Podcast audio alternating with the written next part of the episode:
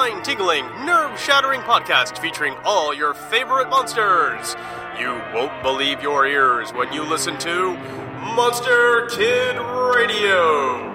Here are your hosts, Derek M. Koch, and his ever rotating stable of guests discuss your favorite classic and sometimes not so classic monster movies.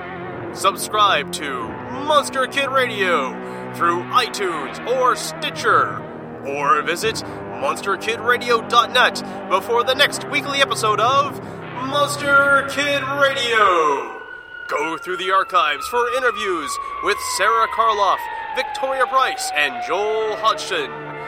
Listen to discussions about movies like Creature from the Black Lagoon, Island of Terror, and King Kong. And don't forget convention coverage from Monster Bash and the HP Lovecraft Film Festival.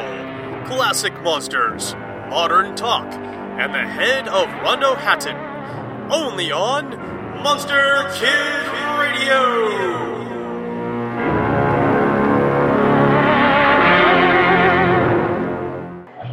Welcome to week two of Black Clock Audio Tales. Halloween, October, Spooktacular, or whatever the hell we're calling it this year. Uh, we are live, as live can be right now, from Sam's Billiards in beautiful Hollywood neighborhood of the East Side Industrial District of Portland, Oregon. And this is week two of Ghost Stories. Remember, you can help support the show by going to pgttcm.com and donating a buck, or five, or twenty, or fifty. Help keep the show going. Join our beer cult, our t-shirt cult, or even just our cult where you're, uh, I don't know, you get your name read. I can't remember what we call that. Spectral cult? I don't know. Go to pgttcm.podbean.com and become a patron of the show. And hey, why not check out our final show of the Tuesdays of the month, People's Guide to the Cthulhu Mythos, with me. Who knows who the guest will be? Will it be Ken Hite? Will it be Rodney Anonymous, of the Dead Milkmen? Who knows? It's crazy to say. We love you. You love us. Thank you so much for listening and donating and helping the show grow. Subscribe. Tell your friends about it. Uh, Podbean, Stitcher, Apple Podcasts, Google Play, I don't know what's out there. Rate, review, five star given, high five. Read and recorded by Betsy Bush, Marquette, Michigan, July 2006. The Shadows on the Wall by Mary E. Wilkins Freeman. Henry had words with Edward in the study the night before Edward died, said Caroline Glynn. She spoke not with acrimony, but with grave severity. Rebecca Ann Glynn gasped by way of assent. She sat in a wide flounce of black silk in the corner of the sofa and rolled terrified eyes from her sister Caroline to her sister Mrs. Stephen Brigham, who had been Emma Glynn, the one beauty of the family. The latter was beautiful still, with a large, splendid, full blown beauty. She filled a great rocking chair with her superb bulk of femininity and swayed gently back and forth, her black silks whispering and her black frills fluttering. Even the shock of death, for her brother Edward lay dead in the house, could not disturb her outward serenity of demeanor. But even her expression of masterly placidity changed before her sister Caroline's announcement and her sister Rebecca Ann's gasp of terror and distress in response. I think Henry might have controlled his temper when poor Edward was so near his end, she said with an asperity which disturbed slightly the roseate curves of her beautiful mouth. Of course he did not know, murmured Rebecca Ann in a faint tone. Of course he did not know it, said Caroline quickly. She turned on her sister with a strange, sharp look of suspicion. Then she shrank as if from the other's possible answer. Rebecca gasped again. The married sister, Mrs. Emma Brigham, was now sitting up straight in her chair. She had ceased rocking and was eyeing them both intently, with a sudden accentuation of family likeness in her face. What do you mean? she said impartially to them both. Then she too seemed to shrink before a possible answer. She even laughed an evasive sort of laugh. Nobody means anything, said Caroline firmly. She rose and crossed the room toward the door with grim decisiveness. Where are you going? asked Mrs. Brigham. I have something to see to, replied Caroline, and the others at once knew by her tone that she had some solemn and sad duty to perform in the chamber of death. Oh, said Mrs. Brigham. After the door had closed behind Caroline, she turned to Rebecca. Did Henry have many words with him? she asked. They were talking very loud, replied Rebecca evasively. Mrs. Brigham looked at her. She had not resumed rocking. She still sat up straight, with a slight knitting of intensity on her fair forehead between the pretty rippling curves of her auburn hair. Did you ever hear anything? she asked in a low voice with a glance toward the door. I was just across the hall in the south parlor, and that door was open and this door ajar, replied Rebecca with a slight flush. Then you must have. I couldn't help it. Everything? Most of it. What was it? The old story.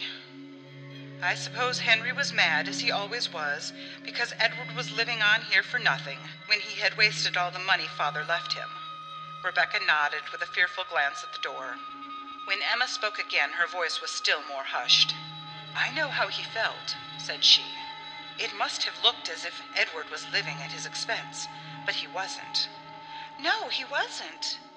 And Edward had a right here according to the terms of father's will, and Henry ought to have remembered it. Yes, he ought. Did he say hard things? Pretty hard, from what I heard. What? I heard him tell Edward that he had no business here at all, and he thought he had better go away. What did Edward say? That he would stay here as long as he lived and afterward, too, if he was a mind to, and he would like to see Henry get him out. And then. What? Then he laughed. What did Henry say? I didn't hear him say anything, but. But what? I saw him when he came out of this room. He looked mad. You've seen him when he looked so. Emma nodded. The expression of horror on her face had deepened. Do you remember that time he killed the cat because she had scratched him? Yes, don't. Then Caroline re entered the room. She went up to the stove, in which a wood fire was burning.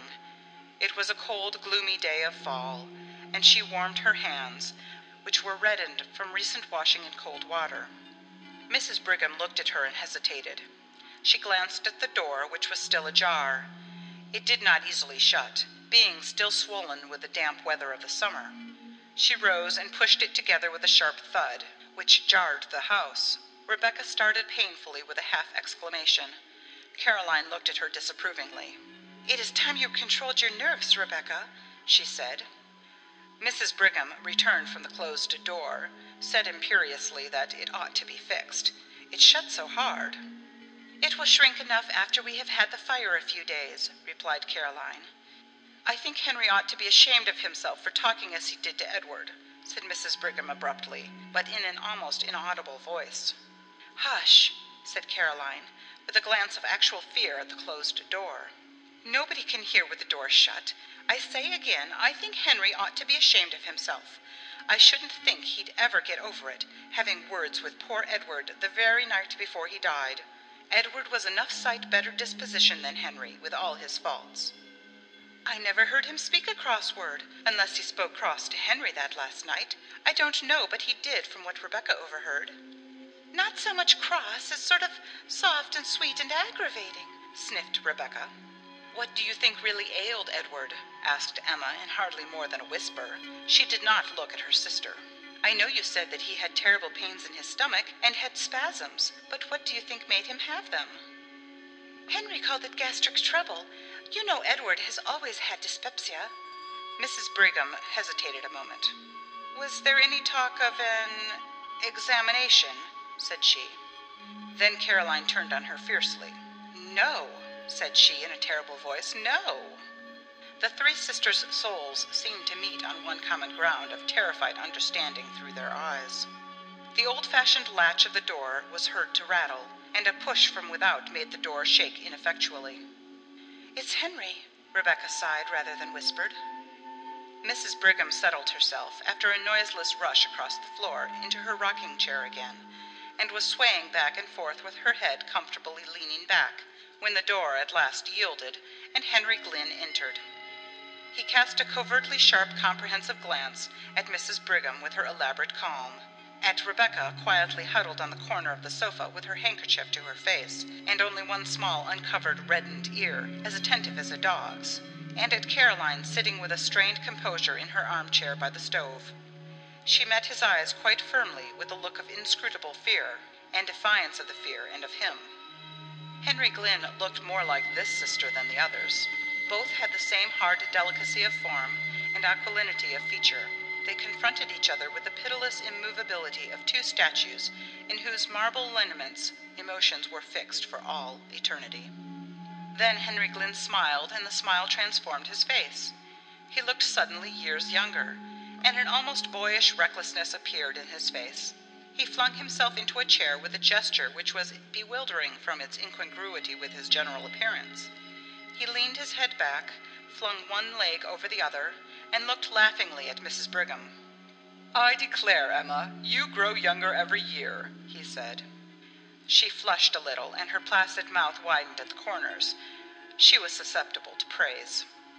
Our thoughts today ought to belong to the one of us who will never grow older, said Caroline in a hard voice. Henry looked at her, still smiling. Of course, we none of us forget that, said he in a deep, gentle voice. But we have to speak to the living, Caroline, and I have not seen Emma for a long time, and the living are as dear as the dead. Not to me, said Caroline. She rose and went abruptly out of the room again. Rebecca also rose and hurried after her, sobbing loudly. Henry looked slowly after them. Caroline is completely unstrung, said he. Mrs. Brigham rocked. A confidence in him, inspired by his manner, was stealing over her. Out of that confidence, she spoke quite easily and naturally. His death was very sudden, said she. Henry's eyelids quivered slightly, but his gaze was unswerving. Yes, said he, it was very sudden. He was sick only a few hours. What did you call it? Gastric. You did not think of an examination? There was no need. I am perfectly certain as to the cause of his death. Suddenly, Mrs. Brigham felt a creep, as of some live horror, over her very soul. Her flesh prickled with cold before an inflection of his voice. She rose, tottering on weak knees. Where are you going? asked Henry in a strange, breathless voice. Mrs. Brigham said something incoherent about some sewing which she had to do, some black for the funeral, and was out of the room.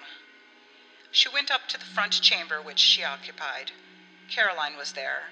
She went close to her and took her hands, and the two sisters looked at each other. Don't speak, don't. I won't have it, said Caroline finally in an awful whisper. I won't, replied Emma. That afternoon the three sisters were in the study. Mrs. Brigham was hemming some black material. At last she laid her work on her lap. It's no use. I cannot see to sew another stitch until we have a light, said she. Caroline, who was writing some letters at the table, turned to Rebecca in her usual place on the sofa. Rebecca, you had better get a lamp, she said. Rebecca started up. Even in the dusk, her face showed her agitation. It doesn't seem to me that we need a lamp quite yet, she said in a piteous, pleading voice like a child's. Yes, we do, returned Mrs. Brigham peremptorily. I can't see to sew another stitch. Rebecca rose and left the room. Presently she entered with a lamp. She set it on the table, an old fashioned card table, which was placed against the opposite wall from the window. That opposite wall was taken up with three doors. The one small space was occupied by the table. What have you put that lamp over there for? asked Mrs. Brigham, with more of impatience than her voice usually revealed. Why didn't you set it in the hall and have done with it? Neither Caroline nor I can see if it is on that table. I thought perhaps you would move, replied Rebecca hoarsely. If I do move, we can't both sit at that table. Caroline has her paper all spread around. Why don't you set the lamp on the study table in the middle of the room? Then we can both see. Rebecca hesitated. Her face was very pale. She looked with an appeal that was fairly agonizing at her sister Caroline. Why don't you put the lamp on this table as she says? Asked Caroline almost fiercely. Why do you act so, Rebecca? Rebecca took the lamp and set it on the table, in the middle of the room, without another word. Then she seated herself on the sofa and placed a hand over her eyes as if to shade them, and remained so. Does the light hurt your eyes? And is that the reason why you didn't want the lamp? asked Mrs. Brigham kindly. I always like to sit in the dark, replied Rebecca chokingly. Then she snatched her handkerchief hastily from her pocket and began to weep. Caroline continued to write, Mrs. Brigham to sew. Suddenly, Mrs. Brigham, as she sewed, glanced at the opposite wall. The glance became a steady stare. She looked intently, her work suspended in her hands. Then she looked away again and took a few more stitches. Then she looked again, and again turned to her task. At last she laid her work in her lap and stared concentratedly. She looked from the wall round the room, taking note of the various objects.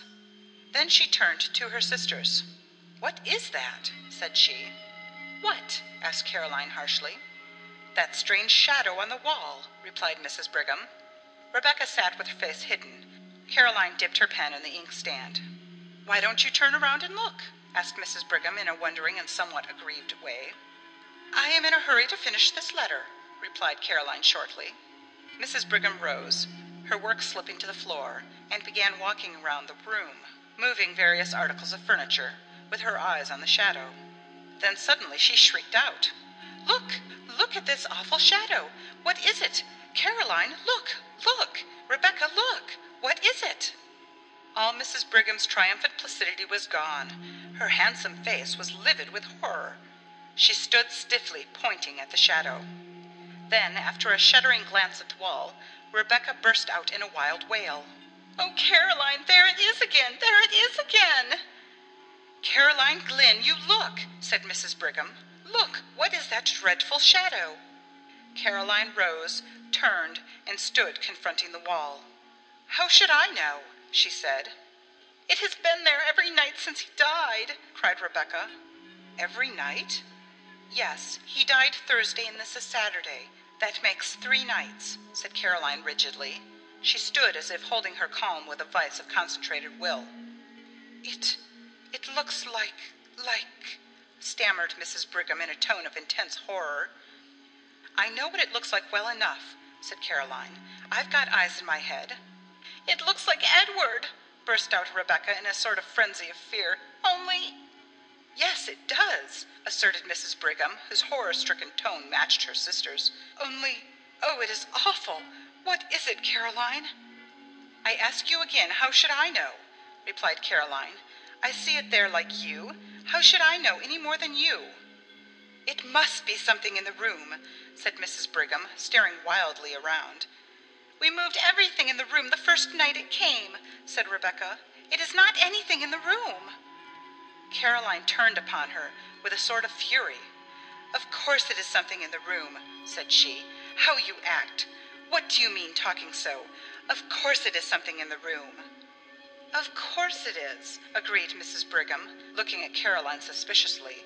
It must be something in the room. It is not anything in the room, repeated Rebecca with obstinate horror. The door opened suddenly and Henry Glynn entered. He began to speak. Then his eyes followed the direction of the others. He stood staring at the shadow on the wall. What is it? he demanded in a strange voice. It must be due to something in the room, Mrs. Brigham said faintly. Henry Glynn stood and stared a moment longer. His face showed a gamut of emotions horror, conviction, then furious incredulity. Suddenly he began hastening hither and thither about the room. He moved the furniture with fierce jerks, turning ever to see the effect upon the shadow on the wall. Not a line of its terrible outlines wavered. It must be something in the room, he declared in a voice which seemed to snap like a lash. His face changed. The inmost secrecy of his nature seemed evident upon his face until one almost lost sight of his lineaments. Rebecca stood close to her sofa, regarding him with woeful, fascinated eyes. Mrs. Brigham clutched Caroline's hand. They both stood in a corner out of his way. For a few moments he raged about the room like a caged wild animal. He moved every piece of furniture. When the moving of a piece did not affect the shadow, he flung it to the floor. Then suddenly he desisted. He laughed. What an absurdity, he said easily. Such a to do about a shadow. That's so, assented Mrs. Brigham in a scared voice which she tried to make natural. As she spoke, she lifted a chair near her. I think you have broken the chair that Edward was fond of, said Caroline. Terror and wrath were struggling for expression on her face. Her mouth was set, her eyes shrinking. Henry lifted the chair with a show of anxiety. Just as good as ever, he said pleasantly. He laughed again, looking at his sisters. Did I scare you? he said. I should think you might be used to me by this time. You know my way of wanting to leap to the bottom of a mystery. And that shadow does look queer. Like. And I thought if there was any way of accounting for it, I would like to without any delay. You don't seem to have succeeded, remarked Caroline dryly, with a slight glance at the wall. Henry's eyes followed hers, and he quivered perceptibly. Oh, there is no counting for shadows, he said, and he laughed again. A man is a fool to try to account for shadows. Then the supper bell rang, and they all left the room. But Henry kept his back to the wall, as did, indeed, the others. Henry led the way with an alert motion like a boy. Rebecca brought up the rear. She could scarcely walk, her knees trembled so.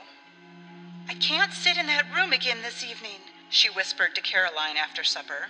Very well, we will sit in the south room, replied Caroline. I think we will sit in the south parlor, she said aloud. It isn't as damp as the study, and I have a cold. So they all sat in the south room with their sewing. Henry read the newspaper, his chair drawn close to the lamp on the table. About nine o'clock he rose abruptly and crossed the hall to the study. The three sisters looked at one another. Mrs. Brigham rose, folded her rustling skirts compactly around her, and began tiptoeing toward the door. What are you going to do? inquired Rebecca agitatedly. I am going to see what he is about, replied Mrs. Brigham cautiously. As she spoke, she pointed to the study door across the hall. It was ajar. Henry had striven to pull it together behind him, but it had somehow swollen beyond the limit with curious speed. It was still ajar, and a streak of light showed from top to bottom. Mrs. Brigham folded her skirts so tightly that her bulk with its swelling curves was revealed in a black silk sheath and she went with a slow toddle across the hall to the study door. She stood there, her eye at the crack. In the south room, Rebecca stopped sewing and sat watching with dilated eyes. Caroline sewed steadily. What Mrs. Brigham, standing at the crack in the study door, saw was this. Henry Glynn, evidently reasoning that the source of the strange shadow must be between the table on which the lamp stood and the wall, was making systematic passes and thrusts with an old sword, which had belonged to his father, all over and through the intervening space. Not an inch was left unpierced. He seemed to have divided the space into mathematical sections. He brandished the sword with a sort of cold fury and calculation. The blade gave out flashes of light. The shadow remained unmoved. Mrs. Brigham, watching, felt herself cold with horror. Finally, Henry ceased and stood with the sword in hand and raised as if to strike, surveying the shadow on the wall threateningly. Mrs. Brigham toddled back across the hall and shut the south room door behind her before she related what she had seen. He looked like a demon, she said again. Have you got any of that old wine in the house, Caroline? I don't feel as if I could stand much more. Yes, there's plenty, said Caroline. You can have some when you go to bed. I think we all had better take some, said Mrs. Brigham. Oh, Caroline, what? Don't ask. Don't speak, said Caroline. No, I'm not going to, replied Mrs. Brigham. But. Soon the three sisters went to their chambers, and the south parlor was deserted. Caroline called to Henry in the study to put out the light before he came upstairs.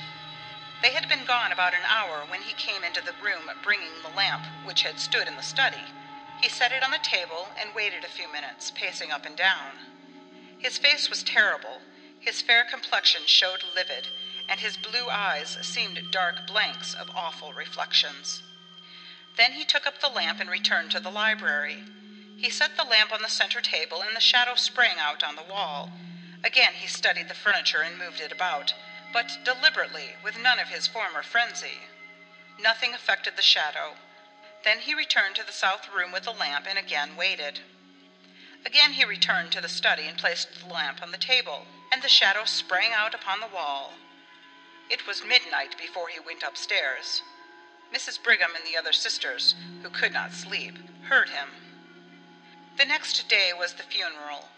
That evening, the family sat in the south room. Some relatives were with them. Nobody entered the study until Henry carried a lamp in there after the others had retired for the night. He saw again the shadow on the wall leap to an awful life before the light. The next morning at breakfast, Henry Glynn announced that he had to go to the city for three days. The sisters looked at him with surprise.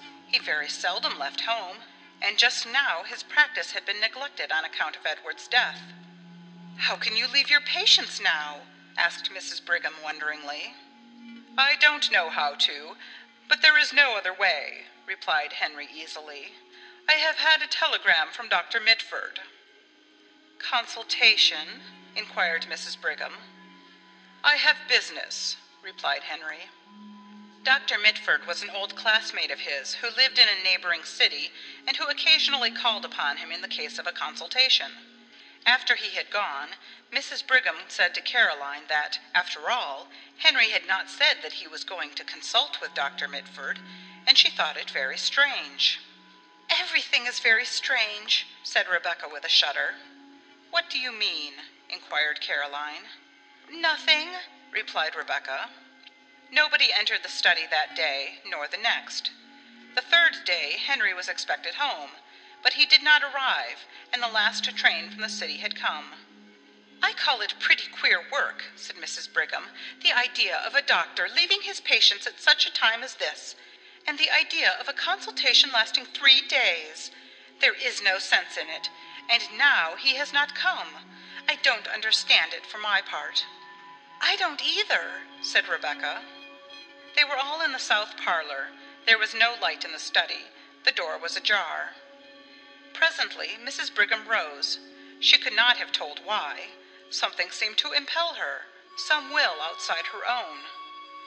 She went out of the room, again wrapping her rustling skirts round that she might pass noiselessly, and began pushing at the swollen door of the study. She has not got any lamp, said Rebecca in a shaking voice. Caroline, who was writing letters, rose again, took the only remaining lamp in the room, and followed her sister. Rebecca had risen, but she stood trembling, not venturing to follow. The doorbell rang, but the others did not hear it. It was on the south door on the other side of the house from the study. Rebecca, after hesitating until the bell rang the second time, went to the door. She remembered that the servant was out. Caroline and her sister Emma entered the study. Caroline set the lamp on the table. They looked at the wall, and there were two shadows. The sisters stood clutching each other, staring at the awful things on the wall. Then Rebecca came in, staggering, with a telegram in her hand. Here is a telegram, she gasped. Henry is dead. End of Shadows on the Wall by Mary E. Wilkins Freeman.